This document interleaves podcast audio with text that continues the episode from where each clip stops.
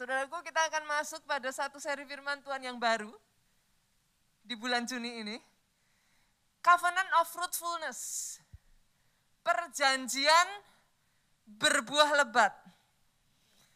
Sebelum kita masuk lebih dalam saudaraku, saya ingin mengingatkan terlebih dulu kepada saudara bahwa ini adalah sebuah covenant. Ada yang masih ingat di sini? Apa itu sebuah covenant? Perjanjian itu berlaku dua pihak, Pak. Ini bukan janji, Bu.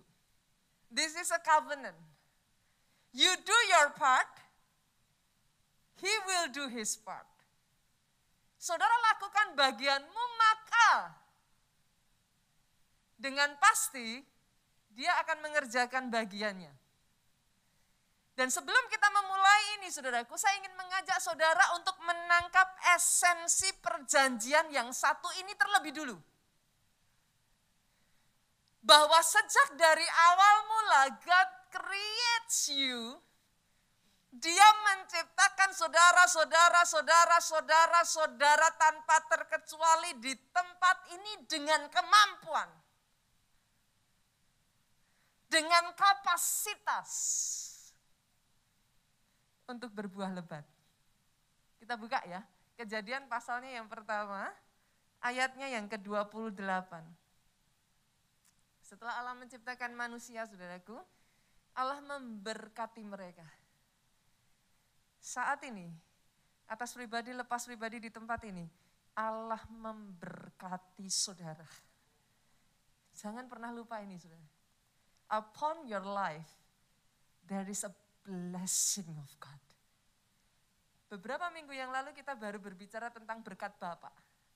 Bagaimana pentingnya arti berkat Bapak atas hidupmu. He bless you. Dia memberkati engkau, lalu Allah berfirman kepada mereka beranak cuculah, bertambah banyak, penuhi bumi, tahlukan itu, berkuasalah atas ikan-ikan di laut, burung-burung di udara, dan di atas segala binatang yang merayap di bumi. Saya ulangi sekali lagi ya saudaraku. Saudara harus tangkap esensi dari perjanjian ini terlebih dulu. Since the very beginning, He give you the capacity to be fruitful. Dalam dirimu ini, kapasitasnya sudah ada untuk engkau berbuah lebat. Dan karenanya, karena sudah ditaruh saudaraku, he expect you. Dia mengharapkan dari hidupmu engkau produktif. Yang mengerti aminnya yang paling keras. Sesederhana saudaraku, sejak dari awal mulanya saudara, dari satu Adam, kebayang nggak sih saudara, sampai detik hari ini, satu Adam sudah menjadi lebih dari tujuh miliar manusia. Kapasitas itu certainly ada di dalam diri saudara. Itu sebabnya saudaraku, ketika saudara mengerjakan sesuatu, when you work, when you do something, yakin itu saudara. Harapkan, bahkan perjuangkan dengan satu kesadaran, you have the capacity. Kau punya kapasitasnya untuk berbuah lebat. Yang mengerti aminnya yang paling keras. Yang mengerti sekali lagi aminnya yang lebih keras, saudaraku. Saudara punya kapasitasnya itu, saudaraku. Itu sebabnya mulai dari hari ini jangan lagi ada orang yang berkata pastor. Tapi masa orang kayak saya ini bisa atau pastor? Kelebihan nggak punya. Skill pas-pasan. No, no, no, no. Mulai hari ini nggak boleh lagi saudaraku, nggak ada satupun di antara saudara yang berpikir demikian. Karena tahukah saudara, sejak dari saudara lahir, saudara itu born a champion loh. Kenapa saya katakan demikian? Kebayang nggak sih saudara? Dari ratusan ribu sel telur. Tuhan tuh menciptakan kita amazing loh sudah. Dari ratusan ribu sel telur, miliaran sperma bu. Muncul satu saudara. Only one you. Artinya dari lahirmu you are born a champion. Kalau saudara percaya itu, oh aminnya nggak boleh biasa-biasa. Aminnya harus paling keras, tepuk tangannya yang paling meriah. Karena di dalam dirimu ada DNA champion. Itu sebabnya mulai dari hari ini saudaraku, mulai aplikasikan itu. Aplikasikan dalam kehidupan keuanganmu, setiap benih yang Tuhan sudah berikan dalam hidupmu, percayai, perjuangkan, harapkan. Benih ini punya kapasitas bu. Benih ini bukan benih biasa. Di dalam benih ini ada potensi. Sehingga kalau kau kerjakan dengan benar, pasti dia bertumbuh. Pasti dia akan berbuah. Pasti akan bermultiplikasi. Mulai hari ini dalam keluargamu. Bapak-bapak, halo boleh lambaikan tangan saya di sini yang sudah menikah. Bapak-bapak lambaikan tangan tinggi-tinggi. Mulai hari ini jangan lihat istrimu sebagai istri yang tidak berguna. Katakan amin. Dalam diri istrimu ada kapasitas seorang pemenang. Ibu-ibu jangan lagi lihat suamimu sebagai suami yang gak bisa apa-apa para orang tua di sini, lihat anak-anakmu. Dalam diri anak-anakmu ada kapasitas, ada potensi. Kembangkan itu di keluarga, saudaraku. Berkali-kali saya katakan ini sepanjang khotbah di bulan Mei kemarin, saudara. Saya ada sebagaimana saya ada, saudaraku. Karena yang pertama, nomor satu, saya punya Tuhan yang mempercayai saya. Bahkan ketika tidak ada seseorang pun, bahkan ketika orang menganggap pada saat itu saya masih orang biasa-biasa, masih sampah bagi saya, saudara. Saya punya Tuhan yang mempercayai saya bahwa di dalam diri saya ada kapasitas seorang pemenang. Dan Tuhan saya tidak pernah menyerah. Tapi jangan lupa saudaraku, yang kedua, saya punya orang tua Sejak dari saya kecil. Ya apa sih yang namanya anak saudara? Berapa kali kita ngomong? Berapa kali masih nggak dilakukan? Para orang tua yang mengerti yang saya rasakan boleh angguk-anggukan kepalanya. Kadangkala kita sebagai orang tua kita bisa merasa kita ini kayak orang tua apa orang tua yang gagal ya, apa orang tua yang tidak bisa mendidik anak dengan baik. Karena tidak peduli kita sudah ngomong, ya masih aja anak kita begitu. Tapi saya bersyukur saudaraku, saya punya orang tua yang mempercayai saya. Percaya bahwa ada kapasitas dan terus berjuang dalam hidup saya. Yang ketiga saudaraku, saya punya pasangan hidup yang percaya bahwa potensi di dalam diri saya bisa berkembang, bisa berbuah, bisa bertumbuh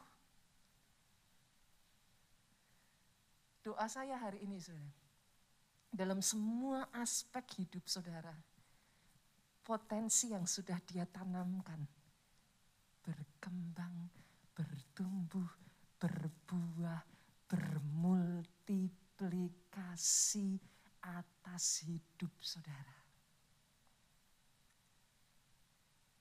Dalam semua aspek saudara. Apalagi aspek rohani bu. Boleh. Saudara datang ke gereja belum bisa berdoa boleh pak. Enggak apa-apa. Tapi kayaknya ya enggak 20 tahun sudah jadi orang Kristen disuruh doa makan aja enggak berani kan ya kebangetan toh ya pak. Yang mengerti katakan amin. Boleh kita datang ke gereja enggak ngerti apa-apa. Kita datang ke gereja dilayani. Boleh saudaraku, that's okay. Tapi ya masa sudah 10 tahun masih terus dilayani? Dari jauh aja saudara, senggol kiri kanan. Kayaknya giliran kita loh, harus mulai melayani juga. Yang mengerti katakan amin. Masa sih dilayani terus, saudaraku? Boleh datang ke gereja hanya satu orang. It's okay. Tapi saya bersyukur saudara, di gereja kita, kita punya satu moto ini. Everyone can be a leader. Yang mengerti katakan amin. Setiap dari saudara, saudara, saudara, saudara semua di tempat ini, engkau bisa jadi pemimpin. Awalnya boleh satu orang. Yes, nggak apa-apa. Tapi Alkitab mengatakan, satu jiwa diselamatkan, seisi keluarganya diselamatkan. Kalau itu saudara, aminmu yang paling keras. Keluarga Allah terkenal dengan semangat yang menyala-nyala. Aminnya yang paling keras, tepuk tangannya boleh yang paling meriah. Dimulai dari seisi keluarga. Keluar saudara, orang di sekelilingmu. Satu demi satu. Gak boleh terus dilayani. Tapi mulai percaya, I can be a leader. Mulai jadi pemimpin. Gereja ini juga sama saudara. Ini dimulai dengan satu kepercayaan saudara. Saya bersyukur kita itu punya pemimpin-pemimpin yang luar biasa saudara. Jakarta ini saudara sudah pernah dengar ceritanya. Sudah pernah mati, sudah. Hampir bisa dikatakan pada saat itu sudah pernah mati. Tapi karena kita punya leader-leader yang percaya, ada potensi. Sejak dari mula sudah ada potensinya. Itu sebabnya dengan satu keyakinan itu, saudaraku. Boleh kecil, tapi yang kecil harus jadi besar. komsalmu boleh kecil, tapi komsalmu akan jadi besar. Perusahaanmu boleh kecil sekarang. Tapi kalau kau menyadari, ada potensi di sana. Perusahaanmu akan jadi besar. Bahkan saya berkata saat ini, saudaraku, di luar sana kalau ada hamba-hamba Tuhan yang mendengar perkataan ini, saat ini gerejamu boleh kecil. Tapi kalau kau percaya ada potensi, gerejamu akan jadi besar. Ingat satu hal ini saudara, esensi dari perjanjian ini sejak dari awalnya saudaraku. Dia berkati engkau untuk berbuah lebat. Dia berkati engkau untuk berkuasa. Dia berkati engkau untuk menaklukkan setiap gunung-gunung permasalahan yang ada di dalam kehidupanmu. Dia berkati engkau untuk jadi pemenang. Amin yang paling keras Bapak Ibu. Amin yang lebih keras daripada itu. Amin yang paling keras sekali lagi tepuk tangannya yang paling meriah buat Yesus Tuhan kita. Dan karena investkan DNA itu, dia taruh, dia tahu, he knows. Itu sudah ada within you, saudara. Bapak itu paling senang kalau anaknya berbuah. Dia tuh disukakan, saudara. Ketika anaknya produktif. Coba kita buka ya, Matius pasalnya yang kelima, ke-25, maaf ayatnya yang ke-20 sampai ke-21. Boleh sama-sama dibaca? Yuk Matius 25 ayat 20, hamba yang menerima lima talenta itu datang dan ia membawa apa saudaraku? Laba lima talenta. Katanya, Tuhan lima talenta Tuhan percayakan kepadaku. Lihat, aku telah beroleh laba lima talenta. 21 sama-sama 23, maka kata tuannya itu kepadanya apa saudaraku? Baik sekali perbuatanmu itu, hai hambaku yang baik dan setia, Engkau telah setia dalam perkara kecil. Aku akan memberikan kepadamu tanggung jawab dalam perkara yang besar. Masuklah dan turutlah dalam kebahagiaan Tuhanmu. Banyak orang membaca ayat ini salah fokusnya sudah. Saya ajak saudara untuk melihat terlebih dulu. Setiap kita, setiap orang tanpa terkecuali dipercayakan dengan talenta yang berbeda-beda. Bukan lima talentanya, Bu. Jangan salah fokus. Kalau saudara fokusnya pada lima talentanya, maka saudara akan menjadi iri dan saudara berkata, Pastor, kok talentaku cuma satu? Enak ya. Orang-orang yang talentanya dikasih lima. Kok aku cuma satu? Kalau saudara fokusnya salah, maka kesimpulannya juga salah. Buat Tuhan nggak penting limanya. Tapi lima jadi sepuluh. Yang mengerti katakan amin. Perhatikan di sini sudah. Fokusnya bukan limanya. Mau saudara satu juga nggak masalah. Tapi yang jadi masalah, satunya dikubur. He expect progress, Pak. He expect growth. Dia mengharapkan ada pertumbuhan. Dia mengharapkan ada kemajuan. Saya perkatakan saat ini atas kehidupan saudara, anak-anak Tuhan di tempat ini, tidak ada yang stuck. Satu demi satu yang kau kerjakan dibuatnya berhasil. Oh kalau mau tepuk tangan, tepuk tangan yang paling meriah. Growth saudaraku, bukan bukan masalah satunya, bukan limanya. Jangan fokus di sana saudara. Tapi sadari, dia Tuhan yang mengharapkan muncul buah, saudara. Dan ketika buah itu didapati dalam hidup saudara, dia disukakan. Sama seperti kita orang tua, saudara. Enggak jauh beda saya rasa. Dia enggak berlebihan, saudara. Saudara di tempat ini tadi banyak yang angkat tangan saudara sebagai orang tua. Saya ingin tanya Pak, Saudara sekolahkan anak saudara. Saudara berjuang, kerja mati-matian. Memberi yang terbaik untuk anak saudara. Apa yang saudara rasakan kalau in the end saudara lihat anak saudara do nothing. Males-malesan. Saudara lihat anak saudara tidak menghasilkan apa-apa. Apa yang akan saudara rasakan? Pak, sedih loh. sama. Dia sama. Dia bahkan mengibaratkan, sudah buka Yesaya pasalnya yang kelima, ayatnya yang kedua. Dia mengibaratkan dirinya sebagai seorang petani, saudara. Dan ini yang dia katakan, ia mencangkulnya. Dia kerja, saudara. Dia mengupayakan, dia mengusahakan. Dia mencangkulnya, membuang batu-batunya. Dia singkirkan penghalang. Bukankah kadang sebagai orang tua kita juga sama bu? Dalam proses anak kita kita dampingi, kita cangkulkan, kita singkirkan penghalang dalam kehidupannya. Menanaminya dengan pokok anggur pilihan. Berapa banyak yang masih ingat ibu-ibu di sini ketika pertama kali punya anak yang pertama? Anak anak anak sulungmu sudah. Saya yakin saudara nggak akan pilih sembarang susu. Nggak pilih sembarang merek baju. Kalau bisa semua yang terbaik. Sebatas kemampuanmu, saudaraku.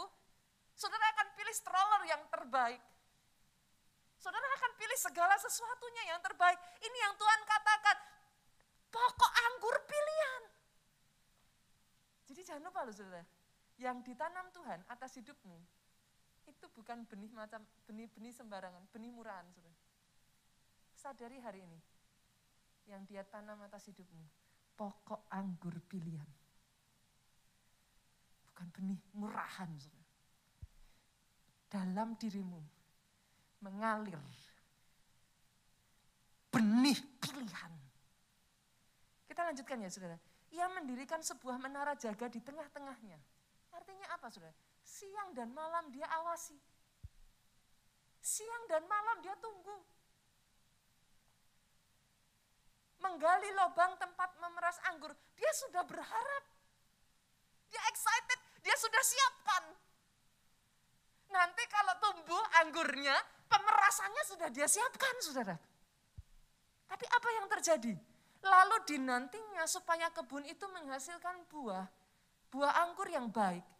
Tetapi yang dihasilkannya ialah buah anggur yang masam.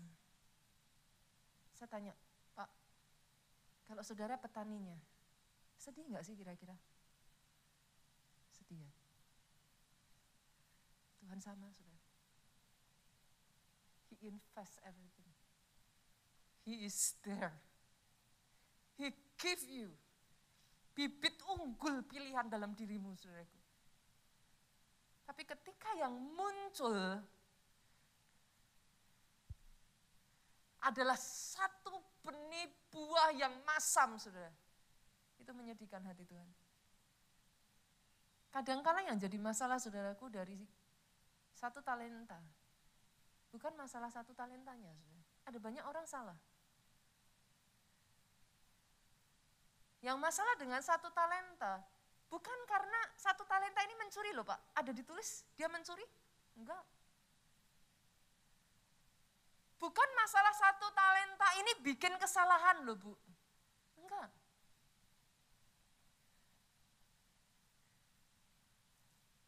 Yang masalah dari satu talenta ini Bu, bukan dia tidak melakukan. Bukan dia berbuat kesalahan. Tapi yang masalah dari satu talenta ini, saudaraku, dia tidak melakukan apa yang benar yang diharapkan oleh Tuhan, yaitu berbuah. Wow. Itu sebabnya buat kita orang Kristen, saudara, kerja bukan hanya sekedar cari uang. Yang mengerti katakan amin. No. Terlalu rendah, saudara. Buat kita orang Kristen, berbuah itu panggilan. Bekerja itu panggilan. Kalau kerja untuk cari uang, saudara, begitu saudara sudah dapat, you will stop. Itu sebabnya buat saudara di tempat ini, di dalam nama Yesus tidak ada pensiun. Katakan amin. Sampai masa tua kita, kita tetap berbuah lebat. Sampai masa tua kita, kita tetap menghasilkan. Pak Obaja itu pernah ngomong sederhana, saudara. Kalau bapak-bapak, ibu-ibu di sini punya punya anak kuliah, dikuliahkan ke luar negeri, nggak ngerjain apa-apa. Saya tanya sudah, sudah dikuliahkan, nggak ngerjain apa-apa, saudara suruh anak saudara apa? Apa? Pulang. Loh, saudaraku, saudara taruh di sini, nggak ngerjain apa-apa. Disuruh Tuhan apa?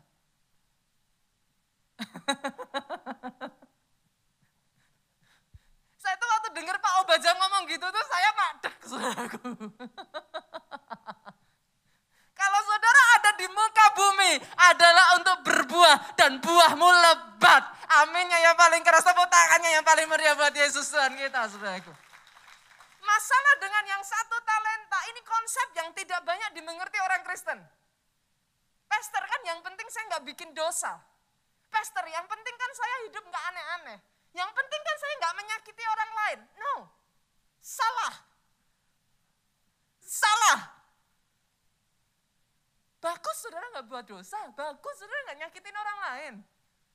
Bagus saudara nggak aneh-aneh, tapi bukan itu poin utamanya. Poin utamanya, engkau diciptakan dengan investasi benih di dalam dirimu. Dan yang empunya benih berharap benih itu berbuah. Hari ini saudaraku, sepanjang satu bulan ini, firman Tuhan akan membawa saudara satu demi satu, menggali detailnya dari covenant of fruitfulness ini. Karena ada banyak orang Kristen nggak menyadari ini, saudara. Ada banyak orang Kristen tidak perjanjian ini. Dan akhirnya hidupnya kandas. Berakhir sebagai failure. Bingung kenapa? Bingung firman Tuhan berkata kok berbeda dengan kenyataan. Sepanjang satu bulan ini saya berdoa, saudara nanti akan bisa tangkap. Detail demi detail yang akan dibagikan mengenai covenant of fruitfulness ini. Tapi hari ini, saya akan ambil satu kunci utama dulu. Saudara. Untuk saudara bisa berbuah. Saudara mau, terserah, saudara mau pakai seribu satu strategi, monggo. Saya orang Jawa, saudara. Monggo, silakan. Boleh, tapi ada satu hal ini yang saudara nggak pernah boleh lupakan. Kalau kau mau berbuah lebat, engkau harus kepenuhan roh kudus. Yang mana aminnya yang paling keras? Saudara nggak bisa di luar itu. Prove me wrong. Buktikan saya salah, saudara. Saudara nggak akan bisa berbuah lebat tanpa roh kudus. Sejak dari awal saudaraku, debu dan tanah itu hanya akan jadi debu dan tanah kalau nafas hidup tidak dihembuskan.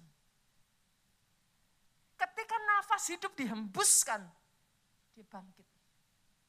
Yang tadinya debu tanah, yang tadinya sampah, yang tadinya nothing, dia bangkit.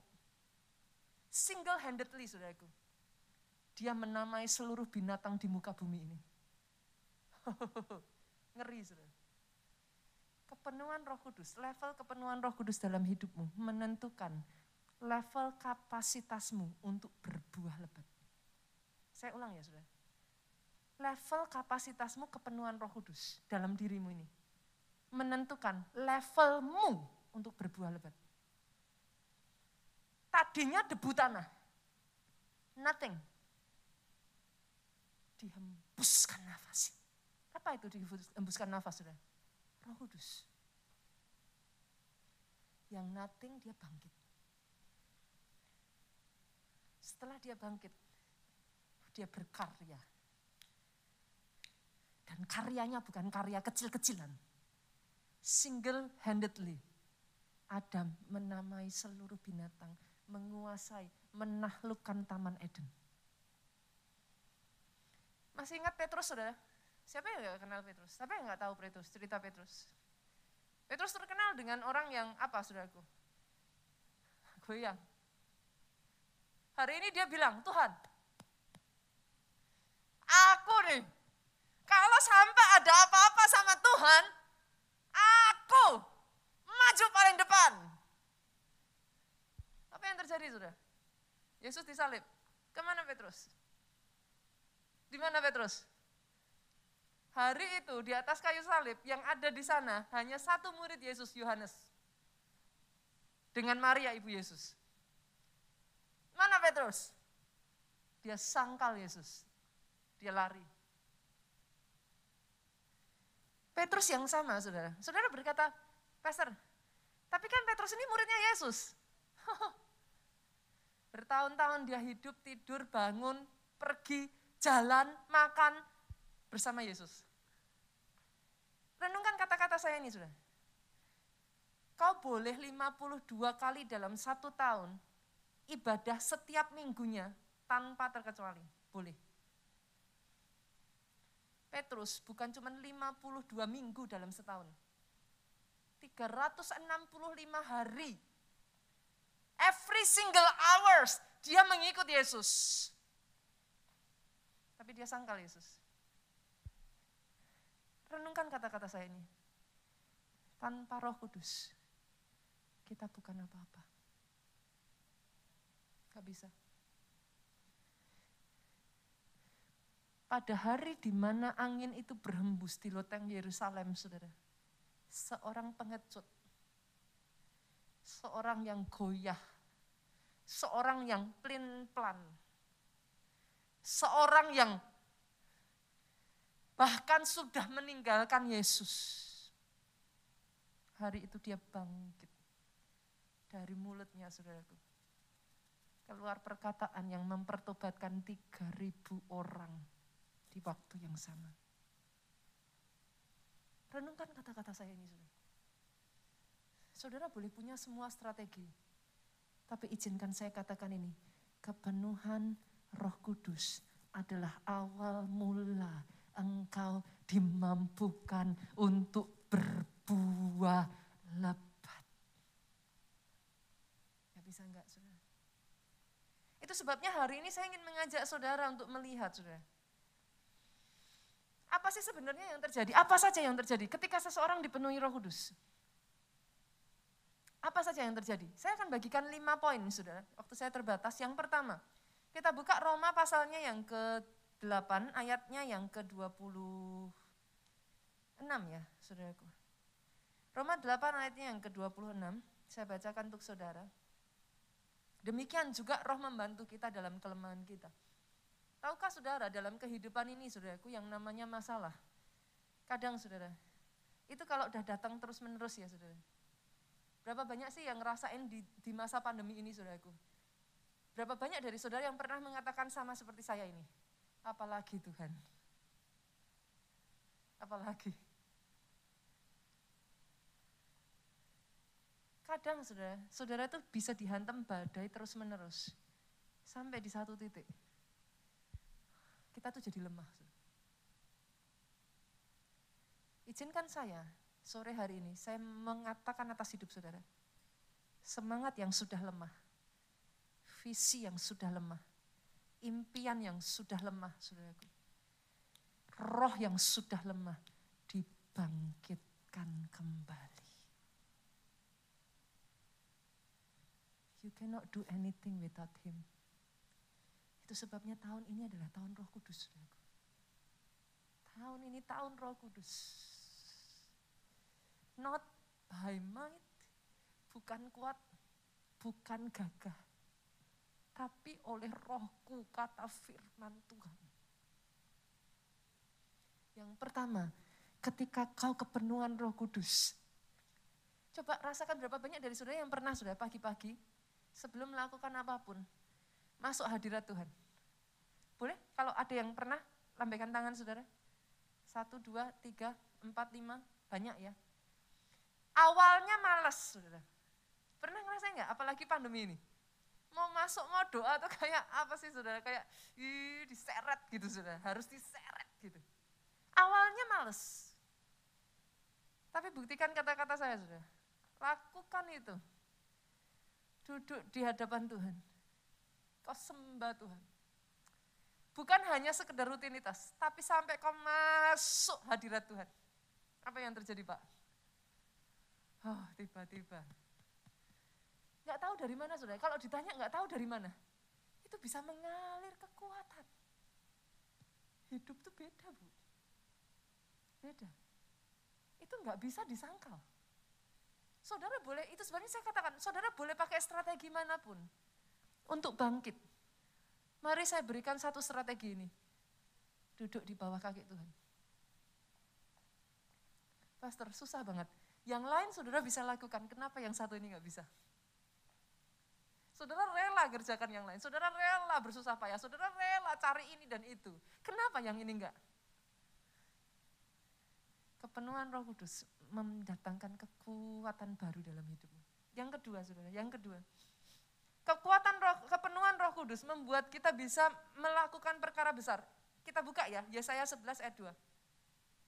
Roh Tuhan ada padaku, roh hikmat dan pengertian, roh nasihat dan keperkasaan, roh pengenalan dan takut akan Tuhan. Ketika roh Tuhan ada atas hidup seseorang, saudara, apa yang terjadi? Ketika roh Tuhan masuk atas kehidupan seseorang, roh hikmat. Pernah nggak saudara ketemu orang, orang-orang di sekeliling saudara ngomong kayak gini, kok bisa ya? Kamu berpikirnya kok beda ya sama orang lain? Pernah nggak ada orang ngomong gitu sudah? Kok kamu lebih dewasa ya dari orang sebayamu? Tiba-tiba saudara, engkau diberi hikmat. Cara bicaramu beda. Bukan hanya hikmat, pengertian. Yang tadinya nggak tahu, pada saat kau duduk diam di kaki Tuhan ya saudara. Ini ini saya berdoa, bukan hanya saudara mendengar, tapi saya berdoa mulai malam hari ini lakukan dalam hidupmu. Masuk doa. Nanti saudara akan menemukan, you just know what to do. Yang sudah gelap, tiba-tiba tahu aja. Tadinya saudara bingung, bingung, bingung, bingung, bingung, bingung, bingung. Gak dapat jawaban, tanya si A, si B, si C, gak dapat jawaban. Duduk di bawah kaki Tuhan. Nanti ketika saudara nyembah, nyembah, saudara nangis, nangis, nangis, saudara masuk lebih dalam, masuk lebih dalam. Enggak perlu saudara berdoa tentang spesifik itu pun ya saudaraku. Tiba-tiba, you, you know it. You just know it. gitu. Tiba-tiba muncul harapan, tiba-tiba muncul jalan terang. Tiba-tiba saudara tahu, yes, ada jalan keluar. Kepenuhan roh kudus bukan hanya membuat saudara penuh hikmat, penuh pengertian, tapi keperkasaan. Kalau saudara sudah dapat, nanti next yang berikutnya muncul apa sudah? Saudara diberi keberanian untuk do the impossible. Pernah nggak ngalami itu sudah? Ada yang pernah ngalami? Orang lain nggak berani, saudara jalan. Kalau ditanya nalarnya di mana Pastor? Enggak nalar. Enggak nalar. Gereja kita berkali-kali dibawa Tuhan ngalami seperti itu sudah. Bahkan di tengah pandemi ini. Kalau ditanya nalarnya di mana? Ditanya dananya ada enggak? Enggak ada. Tapi roh keperkasaan, you just know it. Dan ketika saudara lakukan, boom, terobosan. Orang yang kepenuhan roh kudus dalam hidupnya akan melakukan perkara-perkara yang mustahil. Cerita dalam hidupmu nggak akan pernah habis. Saudara.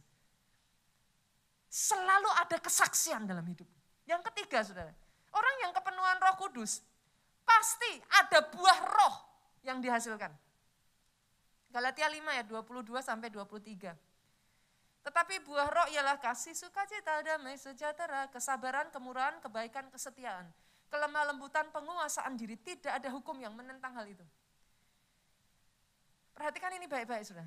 Jabatan, posisi, tidak menentukan buah roh. Saudara nggak akan bisa bilang gini, tapi kan itu pendeta, pastor. Cuma. Tapi kan dia pelayan Tuhan. Dia diakan, dia majelis. Hmm.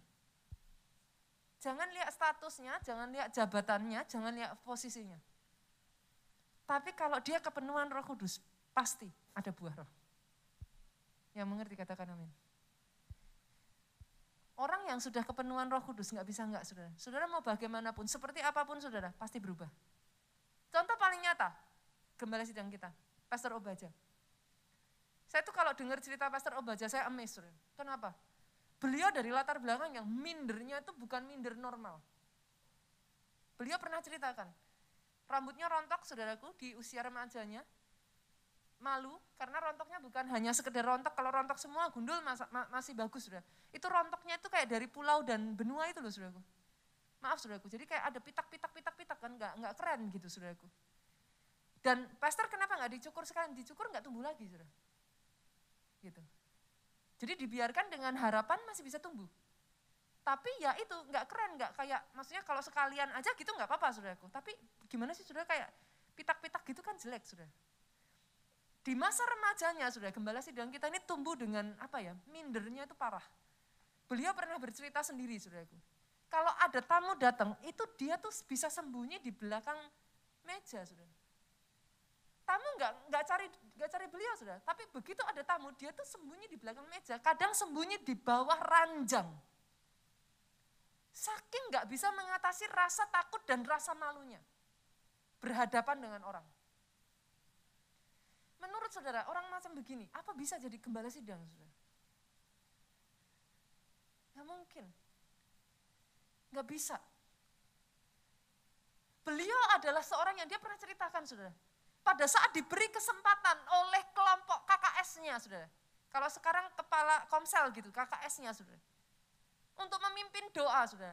Beliau memimpin doa berhenti di tengah jalan dan hmm, nggak mm, bisa lagi mengatakan apa pun, saudara.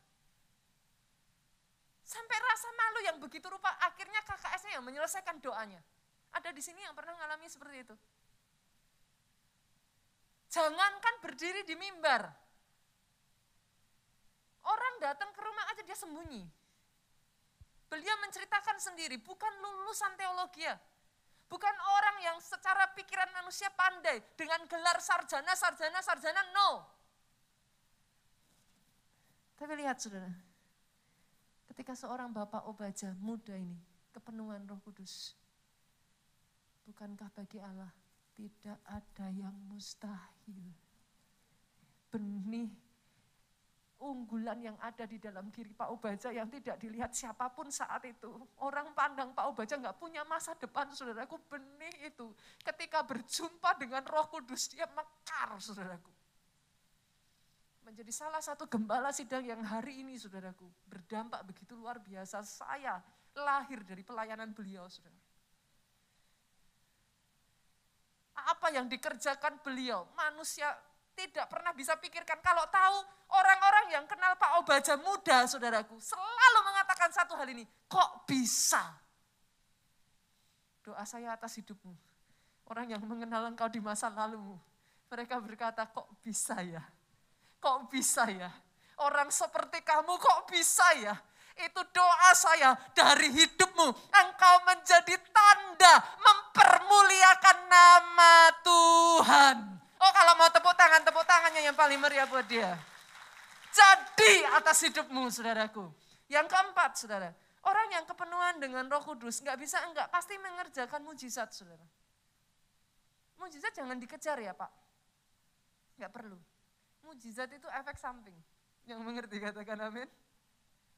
Itu makanan sehari-harinya anak Tuhan, saudara. Ngapain dikejar? Kau berjalan benar di hadapan Tuhan. Engkau nempel dengan pokok anggur. Itu terjadi dengan sendirinya. Kita buka kisah Rasul pasalnya yang ke-10 ayat 38. Tentang Yesus dari Nazaret, bagaimana Allah mengurapi dia. Garis bawah saudara. Allah mengurapi dia dengan roh kudus dan kuat kuasa. Ini berlaku buat Yesus loh saudara yang berjalan berkeliling sambil berbuat baik, menyembuhkan semua orang yang dikuasai iblis sebab Allah menyertai dia. Yesus yang sama, saudara. Jadi ini bukan hanya berlaku buat kita, Yesus aja, saudara. Saya nggak sedang berbicara nabi ya. Yesus, Tuhan kita sendiri. Sampai dia kepenuhan roh kudus, Bu. Baru something happen. Jadi renungkan ini, saudara. Saya nggak berbicara tentang nabi besar. The very own Jesus, gitu. Kalau Yesus saja butuh roh kudus, siapa kita sih saudara? Ibaratnya itu kayak listrik itu loh saudara.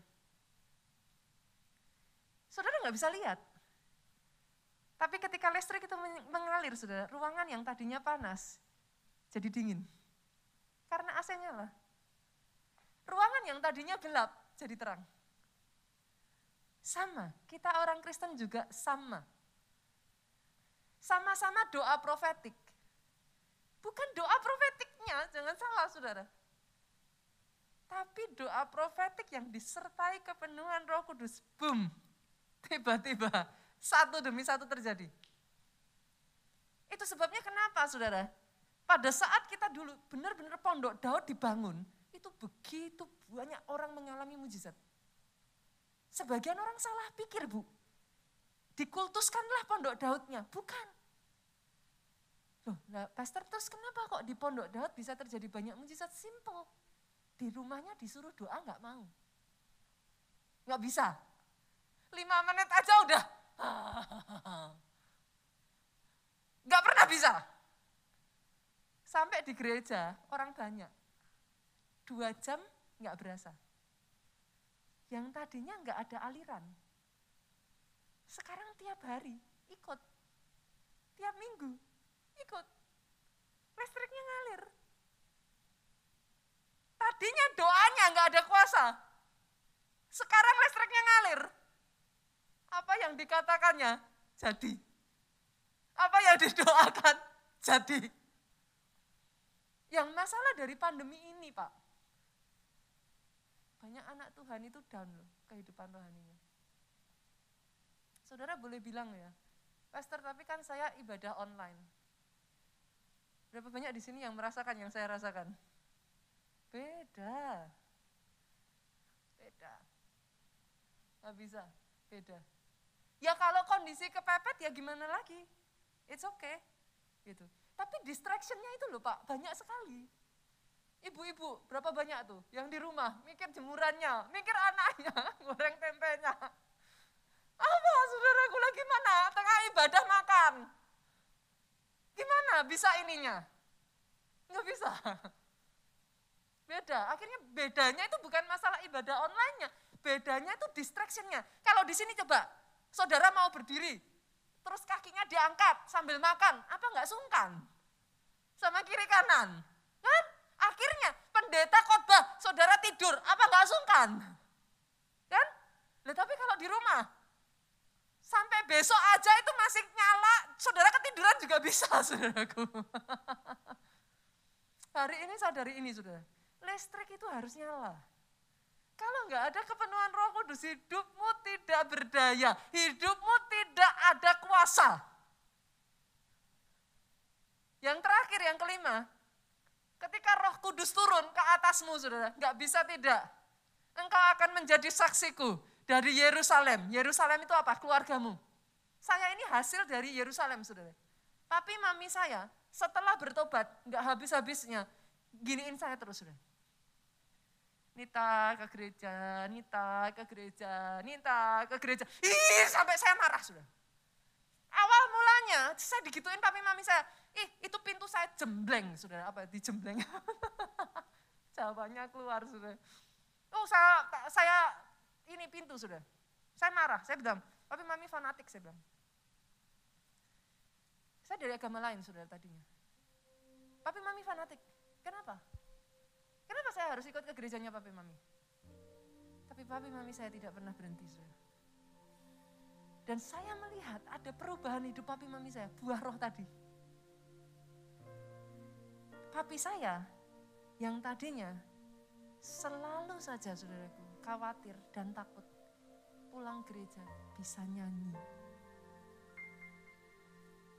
Tengah situasi benar-benar mencekam saudaraku, papi saya bukan ketakutan nyanyi. Saya lihat, saya dimenangkan dari Yerusalem saya. Tapi setelah itu bukan hanya Yerusalem, Yudeanya, Samarianya, sampai ke ujung bumi. Boleh bangkit berdiri jemaat Tuhan. Yuk sama-sama yuk saudaraku. Katakan saudaraku. Berhembuslah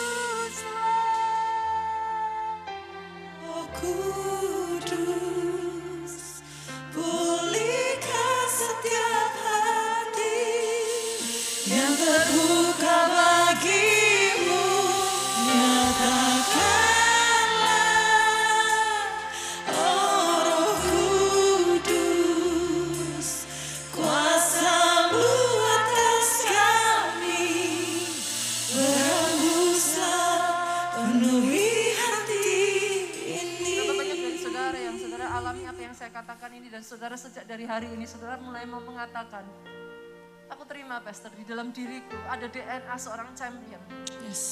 Dalam diriku ada kapasitas dan potensi. Sejak dari awal aku diciptakan, aku diciptakan untuk berbuah dan buahku lebat. Tidak ada kata gagal. Dalam kehidupan saudara, ketika kau menyadari hal itu, kau mengerjakannya, kau ambil bagianmu, percayai.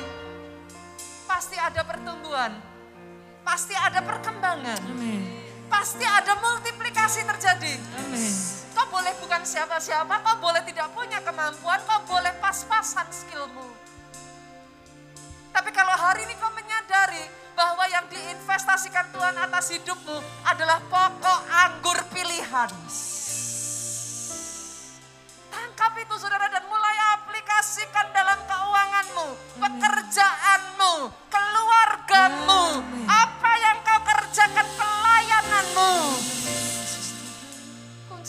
pertama saudara jangan lupakan, jangan cari yang lain. Kau boleh punya semua strategi tanpa roh kudus. Kita ini bukan siapa-siapa. Itu sebabnya yang utama, yang pertama katakan Hembusi kami Tuhan. Hembusi kami Tuhan. Hembusi dengan rohmu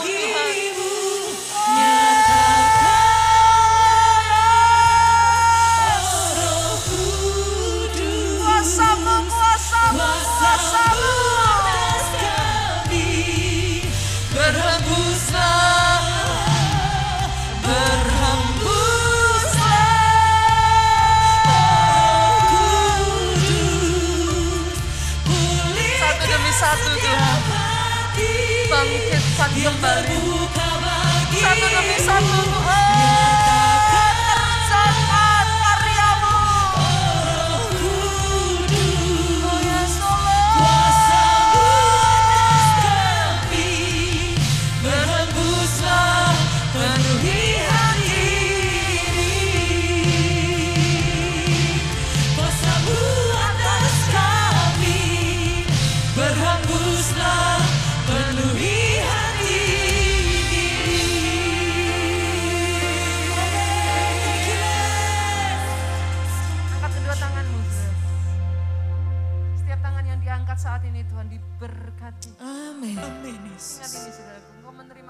Bapa.